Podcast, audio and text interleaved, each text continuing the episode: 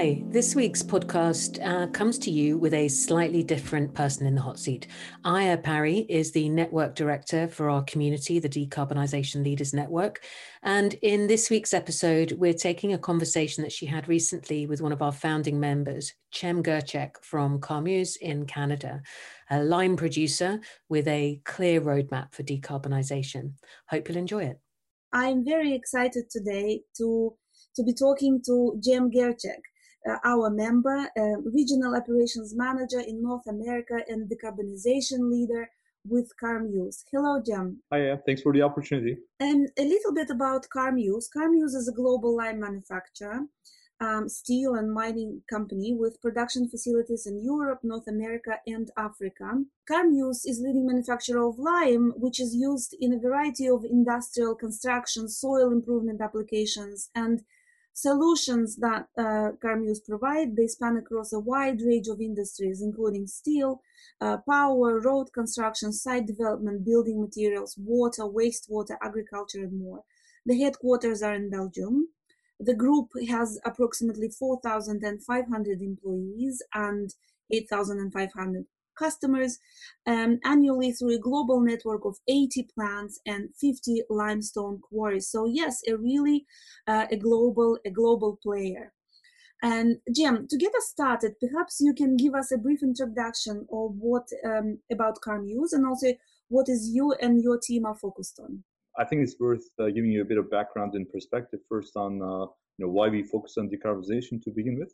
It is really part of our sustainability focus. So sustainability to us has been has been part of our DNA, what we call it, and it's we really reinforce its importance continuously. You know, day to day or, or long term, we make all our decisions in line with our values and uh, really in alignment with the uh, what we call the three pillars of sustainability. Those are uh, people, uh, planet, and prosperity.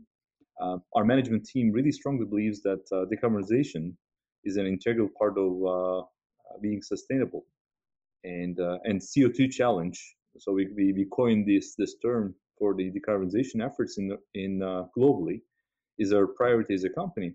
Uh, for a long time, uh, we have actively engaged in uh, pursuing technologies and practices that will reduce our uh, greenhouse gas emissions.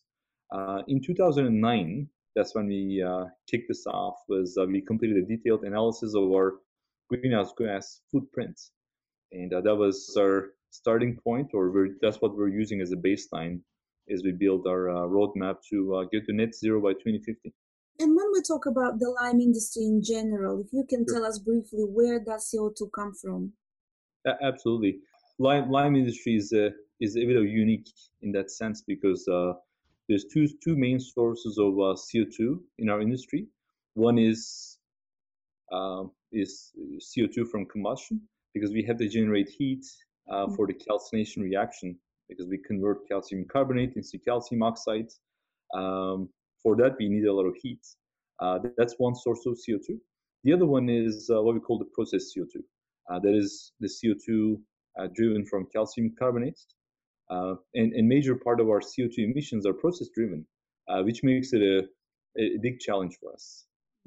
you know, we could do a lot with our with our combustion emissions, in terms of efficiency or different fuels, but the process emissions, uh, there's not much to be done there. Yeah, uh, very challenging. And uh, so when um, we talk about roadmap uh, for mm. decarbonization for Carmeuse, what are some key points? So you know, I talked about the process emissions. I think that's uh, you know similar to cement. That's uh, you know that's a, that's a big challenge for us. So we're also focusing on our combustion emissions as a first priority uh, because uh, you know there's technology available now to to mitigate that. So you know that's that's why that's our first priority. That is uh, utilizing biomass and or alternative fuels instead of using traditional fossil fuels. Mm-hmm. we are also looking at uh, working on uh, process efficiency efficiency improvements. There's a lot to be said there, but that's you know that's one main I guess area uh, and modernizing our equipment is, is another one. Uh, you know, we still have rather older sites, older kilns uh, in use. Uh, so, you know, mo- modernizing the, the existing equipment and technology. And uh, we're also developing our own technologies mm. as well. Mm. We are heavily focused on uh, process emissions. Um, that, that is more long term for us, but uh, we are we're developing means to reduce reduce our process emissions. Also, uh, we have a heavy focus on CCUS as well. So um, you are a decarbonization leader, Cem. Um, so, in your view, which things are important to have in mind when developing, implementing decarbonization strategy in terms of internal acceptance, alliances, and operations? Great question. Um, I, th- I, think that's a challenge for, for a lot of companies. As I mentioned earlier, sustainability is part of our DNA in Carmeuse for a long time, and our, our corporate vision is contributing to a better world. Uh, so reducing our CO2 footprint really fits well into that vision. Hmm. Um, but really, I think it's essential for executive, our executive, or any executive management or companies to to grasp the importance of decarbonization for sure, and uh, and make it a priority for the company. Um, you know, we believe in the importance of ESG factors in business and decision making, but on the other hand, uh, really corporate vision needs to needs a buy-in and uh, needs to be embraced by all the employees from uh, day-to-day operation all the way from the operators at the plants all the way to the plant managers uh, other functions as well as executives so um, in our case we do have a solid success story of our mm-hmm. reducing our uh, recordable injury rates across the company over the last few years mm-hmm. where we you know had everyone else involved in the company and uh, that's a great success so we're really modeling the decarbonization initiative uh, based on that. So, you know, strong focus and, and leadership engagement by management and uh, as well as the rest of the team. Yes, yes, those are very important things. And then let's talk about your roadmap for decarbonization. What are some key points? Yeah, for, for sure. The, the way, uh, since we kicked it off, so the way we essentially set it up is, uh, is a roadmap. So it consists of five pillars. Mm-hmm. Uh, the first pillar is replacing fossil fuels with biomass, um, alternative fuels. Um, the second one is what we call energy efficiency. So this is how can we consume less uh, less fuel so kilns are more efficient to begin with. And asset modernization is the third pillar that is again replacing the old assets with, uh, with newer assets.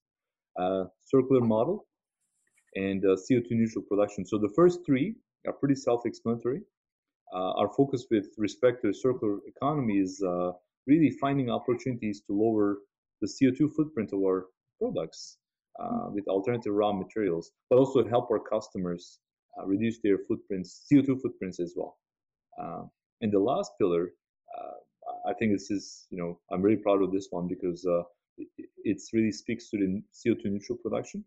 For a lime company, it sounds you know outside this world, but uh, we are actively working on developing new kilns with focus on CCUS.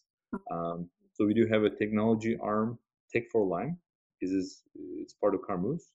So we do have a lot of R&D engineers actually working on developing methods, uh, not only for carbon carbon capture, but also utilization as well. Very interesting. And also, one of the pillars you mentioned alternative fuels. So, when we talk about biomass, what are some challenges there and what's the potential of 100% biomass kiln what's the next step a um, couple of challenges one is one is availability so right now uh, biomass is somehow available but is the i can speak for canada especially or, or us moving forward as the carbon tax mm. increases uh, demand for for alternative fuels will increase for sure so i think the supply will be an issue um, mm-hmm. the other one is consist- consistency. So consistent sourcing or good quality biomass is, is expensive. Uh, so it is it is just as important to to to I guess develop technologies to to com- combust whatever is available, uh, because you know alternative fuels or biomass will never be perfect fuel like like natural gas. Um, so those are those are two big ones. But moving forward, though, um, you know, I can speak for lime industry. You know, cement is like somehow similar. Um, you know, we could replace a portion of alternative portion of fossil fuels with alternative fuels. But moving forward, I think the the future will have to be about gasification, pyrolysis, where where anything else could be burned and uh, and create some other value streams. yes, yes. A lot of work in front of us. Um, so I have to ask you this question. As the world is coming out of pandemic, we learned that the global CO2 levels have uh, decreased. Is Mhm. that the case for your industry as well? And is that something that we can build on? Yes, it is the case, but that's uh, that's more of a functional demand for lime. There was a lot of shutdowns of car industry, which impacted the steel industry. So there was a there was softening. I think there was there was decrease because of that. But I think you know, what pandemic taught us was uh, how to do more with less, and that applies to our process optimization as well. So I think I can tell that that's something we learned, and I imagine a lot of companies uh, will feel the same because uh, moving forward, I I feel that the energy intensity will be lower uh, for the industries. I, I have to say though, you know, we have not one issue with uh, COVID was just focus on CO2, right? You know, it's Mm. not, it's not, a, it's not. It may not sound like the the core business, but really, I can say at least I can speak for my company that we have not lost focus on that, and we kept up. So this is, I guess, this is very telling for us that uh, how important decarbonization is for Yeah. us. No, of course, of course. And I know you're based in Canada. Mhm. And so just wanted to ask you what interesting initiatives and projects can we observe in North America? For sure, we do have so part of part of our five pillar strategy. We do have a few projects lined up for uh, for the first three pillars.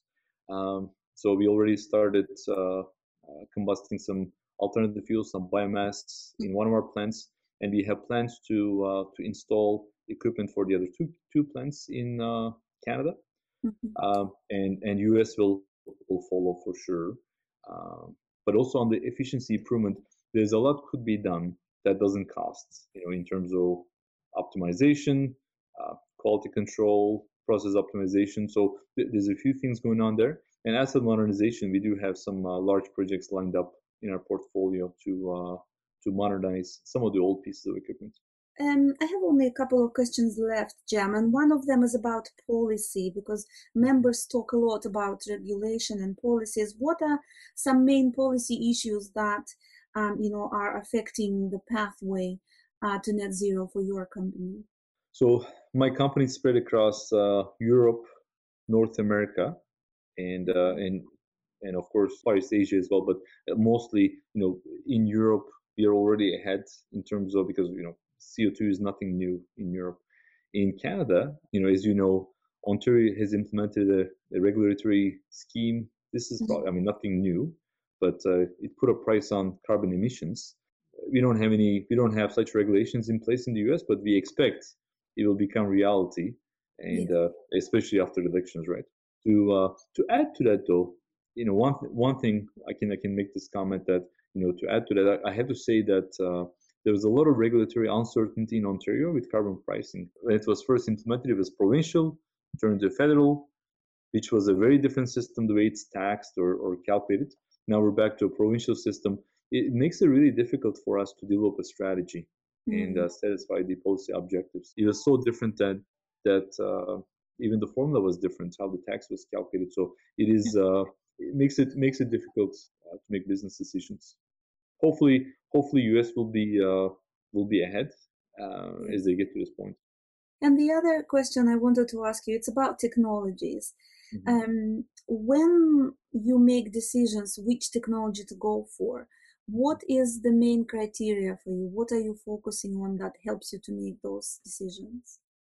So availability is one. Um, I Mhm. think a good example is biomass. So if you look at our investments, current investments in biomass, it's Mhm. more off-the-shelf technologies or or the the technologies we developed ourselves. So availability is one, but you know, in terms of uh, availability, we our our timeline is more like 2030. So from here till 2030, we do have projects lined up that we know the technology is available. After that point, though, uh, we have some projects that in the in the scope at this point, uh, the technology is not available yet. You know, Mm. there's there's a lot of there's a lot of room for CCUS uh, that needs to be needs to be developed, right? That, that's that's that's how we look at it. Probably availability, feasibility. We, we don't we don't just look at the. It's not just simple NPV math uh, because you know it's a, it's Mhm. just strategic decision as well as uh, as well as CO2 tax as well. So there's a few few things to be uh, uh, to be looked at there. Cem, what would be your final advice or wishes or expectations for DLN for our network? Um, well, first of all, uh, really excited to be part of it. Uh, I'm also on the uh, on the founders council, so yes. it is uh, it is a is a rather young organization, but uh, mm-hmm. it's a it's a big need for sure. There's a lot of there's a lot of initiatives in terms of uh, CO2 reduction on the mining industry. I'm familiar with that more on the you know utilizing on the electricity, but for industries like you know lime, cement, steel, glass, paper. Uh, you know, we, we are we are perfect definition of hard-to-abate industry. So we're in the business of essentially mm-hmm. producing CO2, right? So uh, I think DL, DLN is going to come very handy bringing us together. The other one is I think worth mentioning is also what DLN is going to add value is uh, uh, maybe help us get some help from the uh, or explain our case to the governments as well because mm-hmm. you know I think we'll get there with our regulations. And the last piece is is financing. Uh, so it is, it is important to have people who are in financing to be part of the DLN, DLN as well, which which which there's a few members. So mm-hmm. very, very excited about it. This is very valuable, Cem. Thank you so much. Um, and for DLN members, uh, Cem Gercek is a founding council, counselor of DLN and is helping us and advising us on how to grow and how to develop the network so it brings value to all the members. Thank you very much, Cem, and I look forward to seeing you um, later next week uh, at the festival. Thank you. Yeah, very much looking forward to. it. Thanks so much, Aya.